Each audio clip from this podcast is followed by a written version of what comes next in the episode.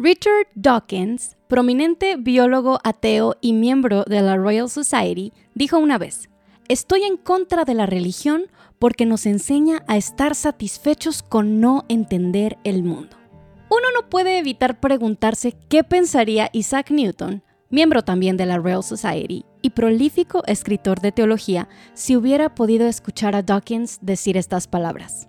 Hola a todos, mi nombre es Ana Ávila, soy química bióloga clínica y escritora de temas de ciencia y fe en Coalición por el Evangelio. Esto es Piensa.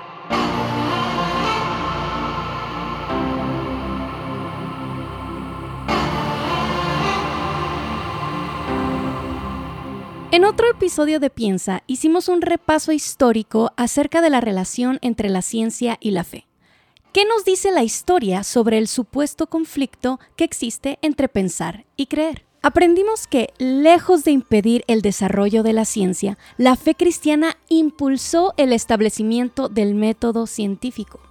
Conocimos que figuras como Copérnico, Kepler, Newton y Galileo, reconocidos como gigantes en la historia de la ciencia, fueron también hombres religiosos y no consideraron su teísmo como un impedimento para hacer grandes descubrimientos acerca del universo. Hoy dejaremos la historia atrás, enfocándonos en lo que la fe cristiana enseña acerca del mundo y el hombre y acerca de cómo esto se relaciona con la ciencia. Buscaremos responder a quienes preguntan, ¿no sería mejor separar para siempre lo que pasa dentro del laboratorio y lo que pasa dentro de la iglesia? De hecho, ¿es siquiera posible separar la ciencia de sus raíces cristianas? Hasta hace poco tiempo, escuchar, solo escuchar la palabra filosofía me hacía rodar los ojos. Lo único que venía a mi mente cuando pensaba en esta disciplina eran personas que pasaban mucho tiempo hablando acerca de un montón de ideas abstractas que no tenían ninguna utilidad para la sociedad. Cuando los cristianos piensan en la filosofía, probablemente viene a su mente Colosenses 2.8. Pablo escribe, Cuídense de que nadie los cautive con la vana y engañosa filosofía que sigue tradiciones humanas, la que está de acuerdo con los principios de este mundo y no conforme a Cristo.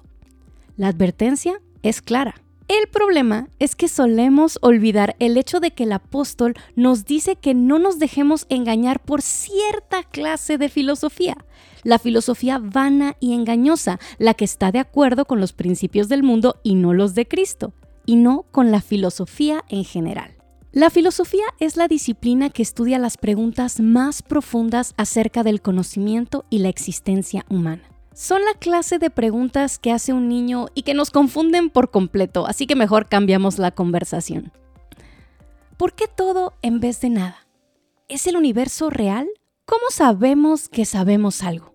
No es casualidad que Aristóteles, conocido como el filósofo, aparezca en casi todas las clases introductorias que has tomado en la vida. Aristóteles enseñó acerca de lógica, biología, anatomía, política, economía, física, astronomía, ética, retórica y más. Parece que tenía algo que decir acerca de absolutamente todo. Y la razón es que como filósofo se dedicaba a estudiar los asuntos más fundamentales de la vida y el conocimiento. Nos guste o no, todos tenemos algo de filósofos. Todos pensamos de vez en cuando en los aspectos más básicos de la realidad. No siempre tenemos la respuesta a esta clase de preguntas acerca del mundo, o si las tenemos a veces no son las respuestas más coherentes, pero por lo menos asumimos ciertas cosas que hacen que navegar por la vida sea un poco más sencillo. A pesar de esto, existe la noción de que para hacer buena ciencia necesitas mirar la naturaleza desde una perspectiva libre de cualquier creencia. Esto es un error es un error porque mirar la naturaleza desde una perspectiva libre de cualquier creencia es simplemente imposible. Lo reconozcamos o no, todos los seres humanos tenemos ideas preconcebidas acerca del mundo.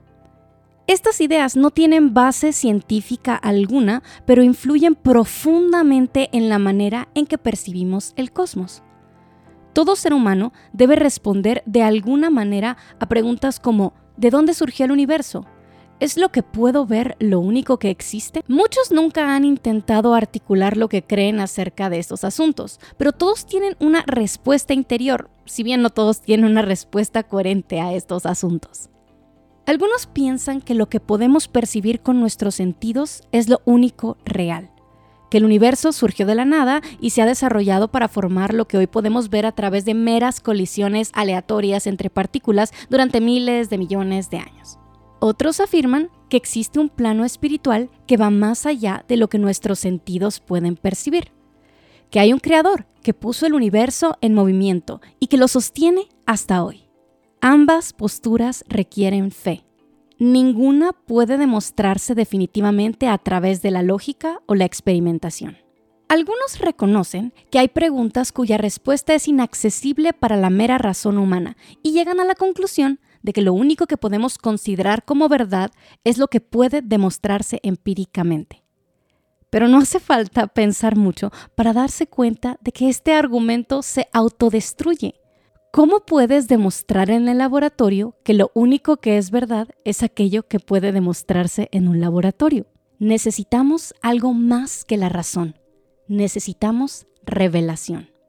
Atea, teísta, panteísta o lo que sea, cada cosmovisión, cada manera de interpretar el mundo responde de cierta manera a las preguntas filosóficas más profundas del ser humano. La pregunta es, ¿cuál de estas cosmovisiones ofrece la mejor base filosófica para desarrollar el método científico? ¿Es cierto que la religión cristiana es un estorbo para la ciencia experimental? Antes de continuar examinando las creencias básicas de la fe cristiana y su relación con la ciencia, es importante hacer una aclaración. Estudiar la historia de la Ilustración y los encuentros contemporáneos entre la ciencia y la fe evidencia que sí es posible que la religión cristiana estorbe a la ciencia. No es raro escuchar de jóvenes desanimados porque en sus iglesias no los dejan estudiar ciertas disciplinas científicas, por miedo a que abandonen la fe una vez que se adentren a sus estudios universitarios. Tampoco es extraño escuchar a algunos predicadores decir cosas como ¿a quién le vas a creer? ¿A la ciencia o a Dios? como si la verdad revelada en el estudio de la creación y en las páginas de la escritura pudiera contradecirse. Pero por supuesto, el caso Galileo no representa la única clase de conflictos en la historia de la religión. La Iglesia Católica Romana mandó a la hoguera a traductores de la Biblia. Eso no significa que Dios esté en contra de cualquier persona que tenga acceso a la escritura.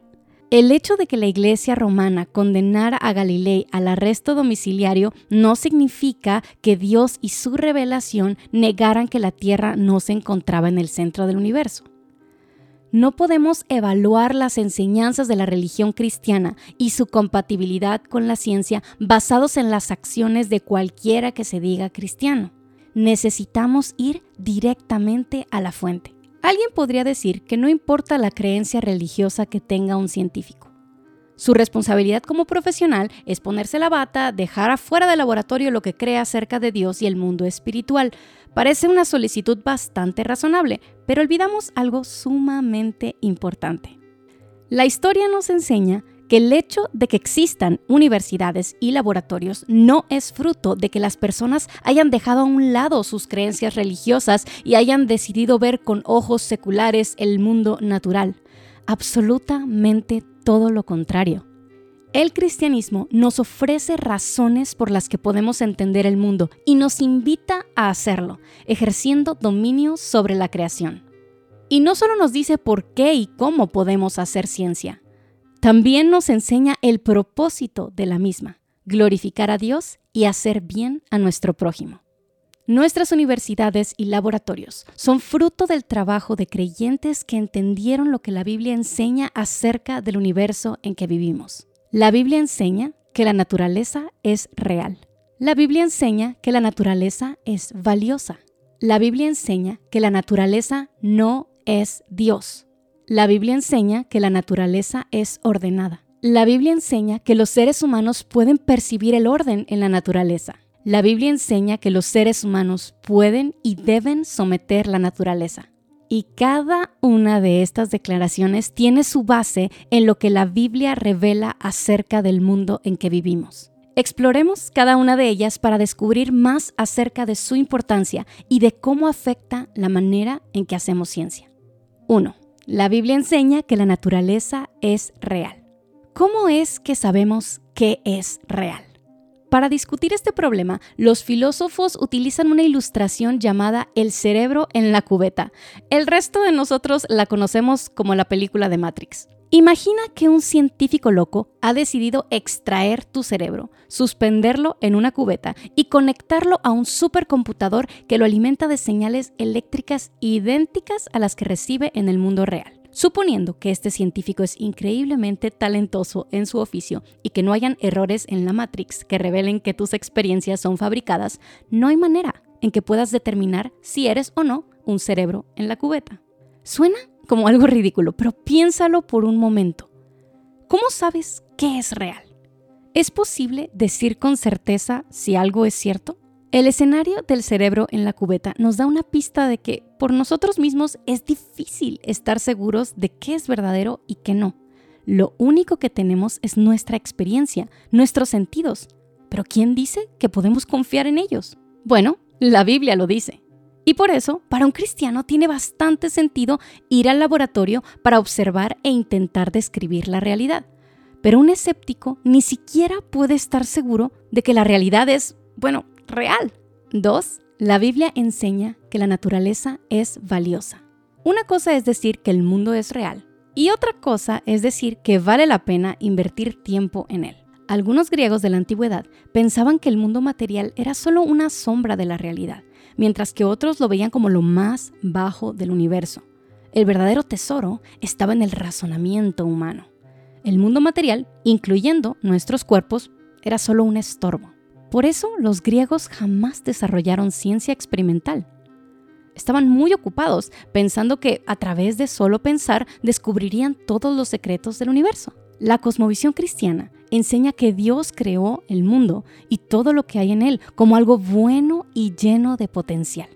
Le dio la tarea al ser humano de cuidarlo y desarrollarlo. Incluso después de la caída, labrar la tierra es la responsabilidad de los seres humanos. El cristiano científico estudia al mundo con esta tarea en mente. 3. La Biblia enseña que la naturaleza no es Dios. Si bien algunas culturas enseñan que la naturaleza no tiene mucho valor y quieren librarse del mundo material para dedicarse a lo espiritual, hay otras culturas que erran en el sentido opuesto.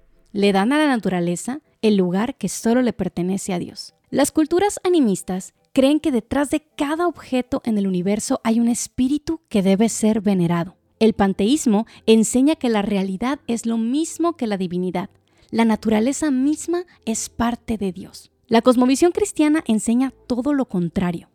Dios es completamente santo y trascendente. No es parte de la creación, va mucho más allá. Así que no hay ningún problema con poner bacterias en un tubo de ensayo y manipularlas para entender más acerca de su comportamiento. Por supuesto, cuando dominamos la creación del Señor, lo hacemos como sus representantes, reflejando su carácter de amor y sabiduría, no abusando de los recursos que Él nos ha dado. Al estudiar y manipular la creación, no estamos deshonrando a Dios porque Dios no es parte de la creación.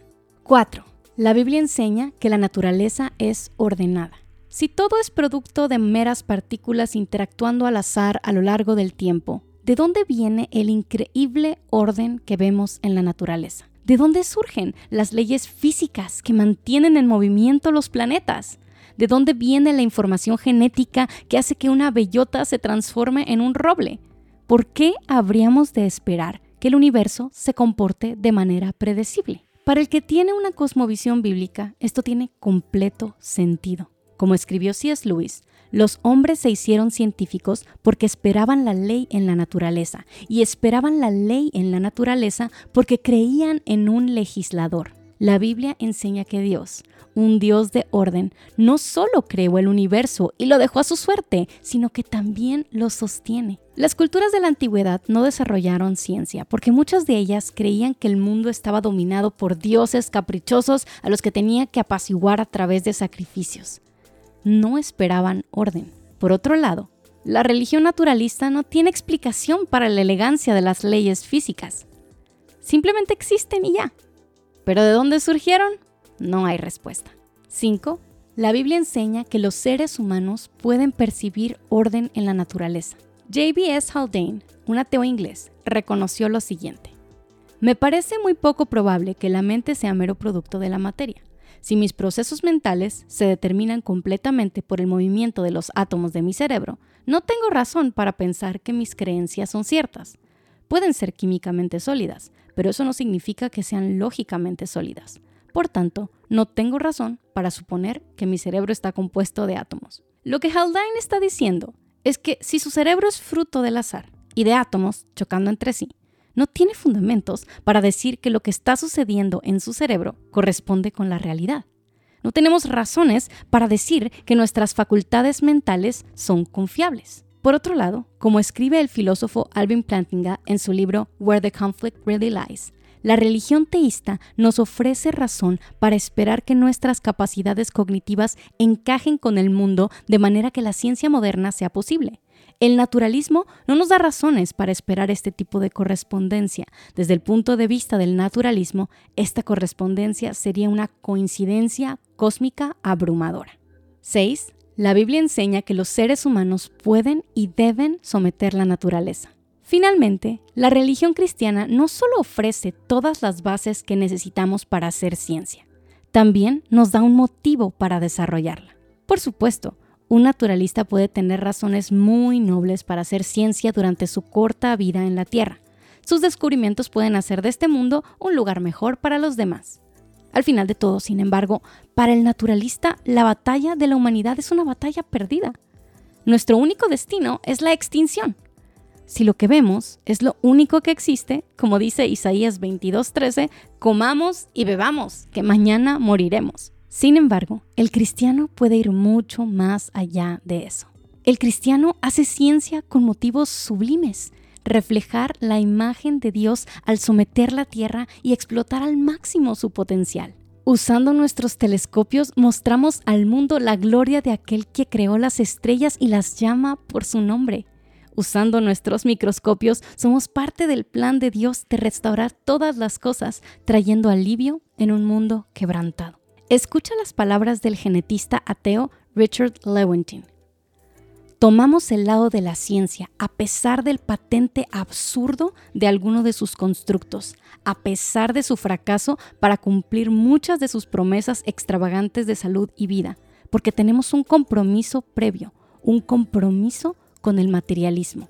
No es que los métodos e instituciones de la ciencia de alguna manera nos obliguen a aceptar una explicación material del mundo de los fenómenos, sino que al contrario, somos forzados por nuestra adherencia a priori a causas materiales para producir un aparato de investigación y un conjunto de conceptos que produzcan explicaciones materiales, sin importar hasta qué punto son contraintuitivas y desconcertantes para el no iniciado. Todavía más, ese materialismo es un absoluto porque no podemos permitir un pie divino en la puerta. Lewontin admite que la ciencia no requiere adoptar una cosmovisión materialista que concibe que todo lo que existe es producto de la materia y sus interacciones, sino más bien dice que el materialismo debe ser un compromiso previo para los científicos. Pero Lewontin se equivoca. El científico no necesita estar comprometido con el materialismo para hacer buena ciencia. El método científico no fue diseñado por pensadores materialistas. Por supuesto, el científico se dedica a estudiar fenómenos naturales, pero esto no significa que el científico debe creer que los fenómenos naturales son lo único que existe. Si estoy sujetando una pelota y la suelto, la ley de la gravedad me dirá que acabará en el suelo y predicirá correctamente la velocidad del impacto. Sin embargo, la ley de gravedad no puede predecir si alguien meterá la mano y atrapará la pelota en el aire, impidiendo que llegue al suelo. La ciencia me puede decir qué sucederá en un sistema si nada interviene. Y puede iluminar si alguien ha intervenido, pero que la ciencia puede explicar cómo funciona un sistema no significa que el sistema no puede ser intervenido en ningún momento. Dios creó un mundo ordenado, pero eso no significa que no exista nada más que ese mundo. Tampoco significa que Él no pueda intervenir en ese mundo cuando Él lo desee. En su libro Where the Conflict Really Lies, El filósofo cristiano Alvin Plantinga dice que el naturalismo cumple con los requisitos para ser llamado una religión, o por lo menos una cuasi religión. Él escribe que el naturalismo satisface una de las funciones principales de una religión, ofrece una narrativa maestra, responde a las preguntas humanas más importantes. Más adelante, Plantinga continúa diciendo que el naturalismo nos dice cómo es la realidad definitiva, cómo encajamos en el universo, cómo nos relacionamos con otras criaturas y cómo llegamos a ser. La respuesta del naturalismo a las preguntas más básicas del ser humano es que el universo se creó a sí mismo, que llegamos a donde estamos por la acción de leyes físicas y el mero paso del tiempo. Vale la pena explorar qué tan razonables son estas declaraciones filosóficas, pero no podemos permitir que unos cuantos ateos disfracen esto de ciencia. Por supuesto, esto no significa que los científicos naturalistas no puedan hacer buena ciencia, sino que simplemente tienen que ignorar las implicaciones de su filosofía cada vez que entran al laboratorio. Tienen que confiar en su propio razonamiento y en el de sus colegas al desarrollar y evaluar los resultados de sus experimentos tienen que confiar que los fenómenos que están observando en realidad están sucediendo en el mundo real y no solo en su imaginación. Tienen que aceptar el diseño y el orden que perciben en el cosmos mientras niegan la existencia de un diseñador. El filósofo alemán Immanuel Kant decía que los seres humanos no podemos saber si Dios existe, pero que debemos vivir como si existiera para que la sociedad y la ética puedan sobrevivir. Los científicos naturalistas deben hacer algo similar. Mientras niegan la existencia de Dios, deben vivir como si le reconocieran. Es más fácil pretender que humillarse. Cuando evaluamos la filosofía detrás de las religiones o cuasi religiones, como el naturalismo, el panteísmo o el animismo, nos damos cuenta de que sí, la religión puede ser enemiga de la ciencia. Sin embargo, la religión cristiana, el teísmo bíblico, no lo es. Esperamos que hayas disfrutado este episodio de Piensa Podcast. Te invitamos a darle me gusta, a compartirlo con un amigo y a suscribirte al canal de YouTube de Coalición por el Evangelio.